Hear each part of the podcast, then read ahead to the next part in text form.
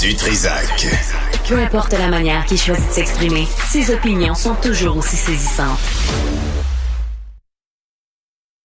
Loïc Tassé est avec nous. Loïc, bonjour. Bonjour Benoît, tu as bien raison. Hein. Dans les endroits publics dans le monde, il y a souvent des restaurants. C'est pas la reine la patate là. T'as des choses qui sont bon marché. C'est correct. T'as aussi des choses qui sont meilleur marché. Mais t'es pas obligé d'avoir nécessaire. Nous on a souvent de la cafétéria élaborée. C'est plat. Ça marche pas. C'est pas ça qu'on veut. C'est il me semble quand la reine la patate puis chez Toqué il y a un monde. Tu peux trouver quelque chose entre les deux. Mais tu vois, mais non. Plus que ça, je me souviens d'être allé des dernières années au Frontiera avec Martin Picard et j'étais rentré au Centre Bell, je m'étais faufilé, j'étais allé chercher de la bouffe qu'ils vendaient dans les kiosques. J'ai apporté ça puis on a mangé ça dans le pick-up de Martin Picard. Puis je lui disais, si toi t'avais accès à un kiosque, il dit my God. Ah. Imagine, tu sais, pied de cochon au Centre Bell. Ben non, c'est juste de la cochonnerie, de la friture réchauffée, des hot dogs qui ressemblent à des... Et c'est plus cher ou c'est le même prix que de la nourriture de bien meilleure qualité. Ouais. Et on se vante d'être une capitale mondiale gastronomique. Ben oui. Mais regarde ce qu'on sert aux gens. Tu sais, regarde... C'est de la vraie marde. C'est de la vraie marde. Oui, et on se fait envahir par des chaînes internationales de plus en plus. Ouais. Il y a de plus en plus de mauvaise bouffe américaine décongelée qui aboutit ici, ou de la mauvaise bouffe ontarienne. Depuis que Saint-Hubert a été acheté par une compagnie ontarienne, c'est devenu très chimique, c'est pas bon. Ah, ouais. Tu sais, tu te dis, mais qu'est-ce qu'on fait, là? Tu vas... en tout cas, moi, je trouve ça dommage. Tu vas voir les Red Sox à Boston, là, et tu peux manger de la chowder. Tu sais, la soupe typiquement de New England, de la Nouvelle-Angleterre. Je trouve qu'ils mettent un peu trop de pommes de terre dedans, mais c'est pas grave, c'est au moins ça. Mais c'est autre chose que des vieux hot dogs qui ont l'air d'un vieux cotex. C'est dégueulasse. T'sais. On a des grands chefs ici à Montréal. Le Centre Bell qui accueille des gens de partout dans le monde sont pas foutus de servir de la bouffe qui a de l'allure à un prix. Partout, Benoît. Partout, au jardin botanique, c'est pareil. Tu vas voir des matchs de soccer, c'est la même chose. Tu te dis, mais pourquoi est-ce qu'on n'a pas quelque chose d'un peu mieux? Moi, je veux bien qu'on ait des choses bon marché, mais pourquoi est-ce qu'on n'a pas une nourriture d'un peu meilleure? Avec tous les talents qu'on a ici, on peut avoir autre chose que de la cafétéria élaborée, franchement. Ben, je pense que oui. Puis laissez Martin Picard vous offrir un repas. Lui, il me disait, pour le même prix, là, on peut servir des repas qui seraient vraiment le fun. Imagine, tu vas au Centre Bell, et là, tout à coup, t'as des restaurants là, où ça sent bon, pis c'est pas juste la saucisse qui sort du péteux d'un cochon quelque part. Mais tu sais, il y en a d'autres qui l'ont compris. Ça. À Las Vegas, t'as des restaurants extraordinaires. C'est plus juste du jeu, il y a des spectacles, il y a plein de choses. Ah oui. Mais on dirait qu'ici, les gens d'affaires n'ont pas compris encore qu'il y avait plein d'autres filons à exploiter, qu'il y avait plein de talents pour ça. Ils le font pas. C'est dommage. Parlons d'Emmanuel Macron. C'est notre chronique internationale, ça, Benoît? Non, mais tout est dans tout, de toute façon. Emmanuel Macron qui annonce une troisième guerre mondiale, finalement. Quasiment. Puis ça, c'est pas drôle du tout. Ben non. Tu sais, il y avait cette grande réunion dont je t'ai parlé. OK, ils ont bien mangé. À Paris. Peut-être un peu trop bu à Paris. Tu sais, là, Emmanuel Macron dit, j'exclus pas d'envoyer des soldats des pays d'Europe de l'Ouest, d'Europe en général, en Ukraine. Là, tu dis, attends là, tu veux... Oui, mais sur une base bilatérale, ce ne sera pas des soldats de l'OTAN. Oui, mais attends, tu veux envoyer des soldats français, des soldats de je sais pas quel autre pays, en Ukraine même? Se battre contre la Russie. Mais qu'est-ce qui va arriver, tu penses? Ben oui. Oui, contre la Russie. Qu'est-ce que tu penses qui va arriver? Qui va aller dire bonjour? Qui va être à côté des Russes? Ben, ça va être les Chinois, les Nord-Coréens. Là, tu pars une guerre mondiale. Oui, mais dit Macron, on pourrait peut-être envoyer des gens en soutien simplement. Hein?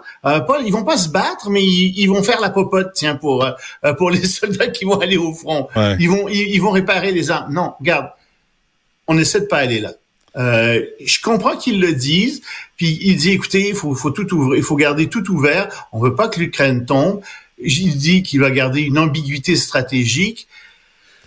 Mais c'est hallucinant, là, avec le Macron, là, c'est un petit comptable fluet qui joue au matamor avec des talonnettes pour se grandir. Puis là, tout à coup, il annonce parce que ça va mal en France, là, économiquement, politiquement, socialement, vous savez, l'immigration massive, la criminalité. Ah non, ça va pas bien. Fait que là, lui, va se dépêtrer en annonçant que on va s'impliquer. Les partenaires, pas d'accord. Hein? En Allemagne, les Allemands ont dit non. on fait pas ça. D'autres pays ont dit non, non, on va pas là. Il y a plein de pays qui ont dit on veut aider davantage l'Ukraine, c'est pas un problème. Mais on est loin d'être rendu à envoyer des soldats en Ukraine. Et d'ailleurs, là-dessus, Moscou a réagi en disant, écoutez, si vous faites ça, la question n'est pas de savoir s'il va y avoir une troisième guerre contre leur temps, ça va être quand. C'est juste ça, la question. Alors, effectivement, on ne veut pas aller là pour le moment. T'as vu, je sais pas si t'as vu, mais Justin Trudeau, hier, tu nous le disais, était pendant ce temps en Pologne, tant mieux, il a pas fait de gaffe à Paris, mais il a fait, je sais pas si t'as vu, il a fait une méchante gaffe en Pologne, on le regarde, Loïc. That Russia must win this war. It's a story. We know that Russia must win this war. Okay, it's a story. That Ukraine must win this war. Again, we know that Russia must win this war. It's a story. That Ukraine must win this war against Russia. Mais regardez-moi cet imbécile qui rigole, qui a fait une entourloupe. Oh, le professeur de théâtre, on parle de mort, on parle d'économie dévastée, on parle de gens qui ont été déplacés. La Pologne a accueilli 1 million de gens en Ukraine et ce crétin-là est même pas capable d'enfiler. Oh, regarde s'il est de bonne humeur. C'est gênant, il devrait démissionner. Moi, si j'avais fait une gaffe comme ça, là, je dirais, excusez-moi, c'est inacceptable. Tu sais, j'essaierais de dire, excusez-moi, j'aurais pas dû faire cette gaffe-là. Sérieusement? La langue m'a fourché, ça peut arriver. Mais tu fais pas, j'ai dit la Russie au lieu de l'Ukraine. Ben, non. Tu fais pas ça, là. C'est pas drôle du tout. Je suis d'accord avec toi, mais voilà pourquoi il n'a pas été invité à l'Élysée. Tu sais, c'est ce genre de truc. Mais c'est parce que là, on parle de vie humaine. On parle de guerre, pas une pièce de théâtre, pas se déguiser puis aller danser une danse indienne, là, espèce d'imbécile. C'est un imbécile. Et c'est ça le premier ministre du Canada, c'est un imbécile. Et il comprend pas le sérieux de la situation. Oui, il était sur une tribune. Tu sais, c'était pas à la fin d'un repas bien arrosé, puis entre amis ou non. Hein? Il était devant les caméras du monde entier. Et il a fait cette gaffe. Et je te dirais, la vraie gaffe, c'est pas d'avoir eu ce lapsus. Non. OK, on peut se tromper. Ça peut arriver. La vraie gaffe, comme tu dis, c'est la légèreté avec laquelle il prend ça. Puis là, tu dis, ben écoute, tu t'es même pas rendu compte de ce qui arrive. Puis imagine Poutine qui va se régaler avec ça, qui va passer ça dans les médias. Ouais. Ça doit passer en boucle dans ses médias, tu sais. Ouais. Ça, puis la gaffe avec, bien entendu, les applaudissements du nazi au Parlement. Et en plus, hier, je parlais à Stéphane Bergeron du Bloc québécois, puis en lisant le dossier, tu te rends compte, ou les articles, tu te rends compte que le Canada n'a pas livré 60% de ce qu'il avait promis à l'Ukraine. 60%. Alors là, tu sais, Justin, il est là, il fait ses spectacles, il fait ses danses, il se déguise. Mais quand c'est le temps d'être sérieux, parce qu'il y a des gens au front, il y a des hommes au front, des femmes au front, puis il me semble que c'est sérieux, cette affaire-là, cette guerre-là, puis lui, il prend ça à la légère, puis il s'amuse. Puis... Mais tu sais, tant qu'on avait une économie, une politique qui était... entre guillemets, normal. Puis je vais inclure la COVID là-dedans parce qu'il y avait une certaine normalité dans la COVID. Tu sais, tout le reste était tombé. Ça allait. Mais quand écoute, l'Europe se prépare en ce moment à rentrer dans une économie de guerre. Il y a des problèmes gravissimes avec la Chine, avec la Russie. Ouais. On a des problèmes gravissimes d'immigration.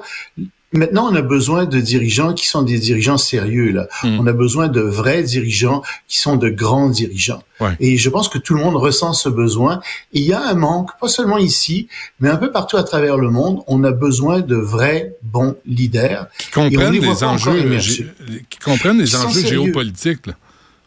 Oui, il y a Anthony Blinken, dont on a parlé, qui lui pourrait en être un. Lui a une certaine stature, une très bonne compréhension. Je sais pas s'il y aurait le leadership politique, mais au moins c'est un excellent secrétaire d'État américain. Tu sais, il est latent, et je ne l'aime pas, de Kissinger. C'est quelqu'un qui est à sa place là où il est. Mais ça nous prendrait plus de gens comme lui dans d'autres postes.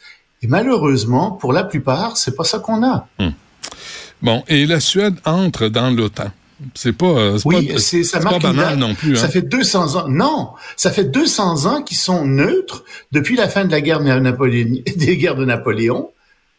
Et maintenant, ils ont décidé de rejoindre l'OTAN parce qu'ils craignent la menace russe, parce que c'est une assurance pour eux. Si j'y peuvent rentrer dans l'OTAN, à ce moment, ce qui va arriver, c'est que si jamais ils sont attaqués, tout le monde va se porter à leur défense. Et c'est une excellente armée. C'est presque 10 millions de personnes. Enfin, il y a 10 millions de personnes en Suède. Donc, c'est une excellente nouvelle pour l'OTAN et pour les pays de l'OTAN, pour nous aussi. Ça couvre un front. Il y a la Finlande, bien sûr, qui est rentrée. Et c'est la Hongrie qui a freiné des quatre fers, la Hongrie qui est très pro-russe, surtout Viktor Orban, en fait, qui est très pro-Poutine, ouais, qui a freiné au maximum. Mais la bonne nouvelle, c'est qu'il n'est pas parvenu à empêcher finalement l'entrée de la Suède dans l'OTAN. C'est une excellente nouvelle, ça. Bon, et les États-Unis sont inquiets de la montée de l'influence chinoise. Oui, dans des îles Kiribati, c'est un petit territoire, hein, ça fait 130 000 personnes, un petit territoire en termes d'îles, c'est 33 atolls, 800 quelques kilomètres carrés, mais en termes d'eau, de territoire océanique, ils ont 3,5 millions de kilomètres carrés. C'est énorme et c'est très proche des États-Unis. Enfin, c'est en plein milieu du Pacifique. Et les Chinois sont là, ils cultivent leur relation avec cet État, comme ils l'avaient fait avec les îles Salomon précédemment. Il y a des rumeurs qu'ils auraient installé un poste de police là-bas.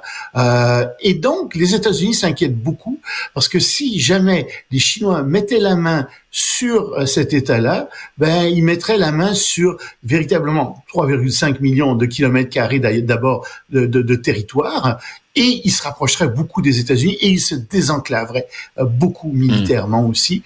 Et ça, ben, ça fait pas l'affaire des États-Unis. Les États-Unis, attention, ça, c'est notre intérêt militaro-stratégique. Donc, je ne crois pas que les États-Unis laissent faire. Je pense qu'ils vont intervenir. Mais ça montre la poussée, la pression que les Chinois exercent dans cette région du monde. Tu dis à 2000 kilomètres des côtes d'Hawaï? Oui. C'est loin.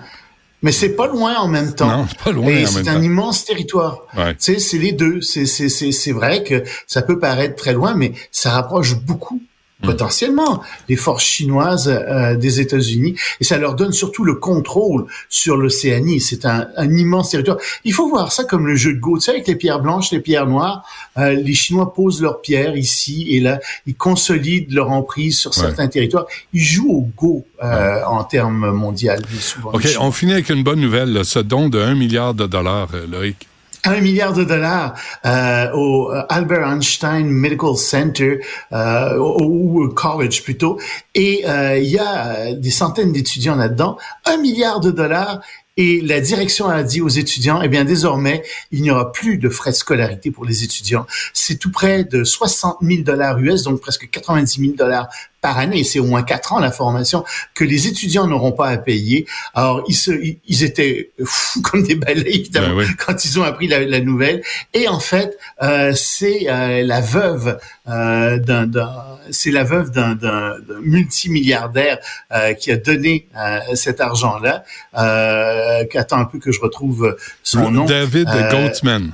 Gottesman. Oui, c'est ça, merci. Et donc, c'est Madame Ruth Gottesman qui a elle-même donné cet argent. Elle a 93 ans elle-même. Son mari est décédé en 2022. Donc, voilà, c'est une excellente nouvelle. S'il y en a plus qui pouvaient faire ça, ça irait tellement mieux dans le monde. Tu sais, que ta fortune serve à quelque chose, qu'elle aille en perpétuité. Et c'est pour toujours, parce que avec $1 milliard, on génère suffisamment d'intérêt pour couvrir les frais de scolarité de tous les étudiants qui vont s'inscrire dans cette école, ce Medical College aux États-Unis. C'est à New York, dans le Bronx en plus, puis avec des médecins qui vont servir des gens qui sont pauvres en plus. Juste pour préciser, Ruth Gottesman, David Gottesman, on imagine l'origine.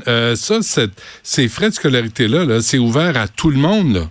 Ils passent pas un test, ils demandent pas une allégeance politique ou religieuse, là. C'est ouvert à tout le monde. Non.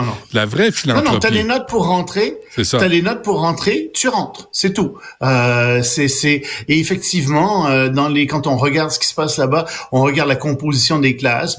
T'as la moitié des gens qui sont, ils donnent ça, ils ont ce genre de statistiques, c'est qu'ils sont des blancs, puis je sais pas, 17% d'asiatiques, 15% de descendants afro-américains, etc. C'est ouvert à absolument tout le monde, et c'est une excellente nouvelle. Et c'est dans le Bronx, qui est un endroit pauvre, ça forme des médecins qui vont travailler dans le Bronx et ailleurs dans le monde. Donc, c'est vraiment une très, très belle nouvelle. Très bien. Loïc, merci. À demain. Salut, à demain.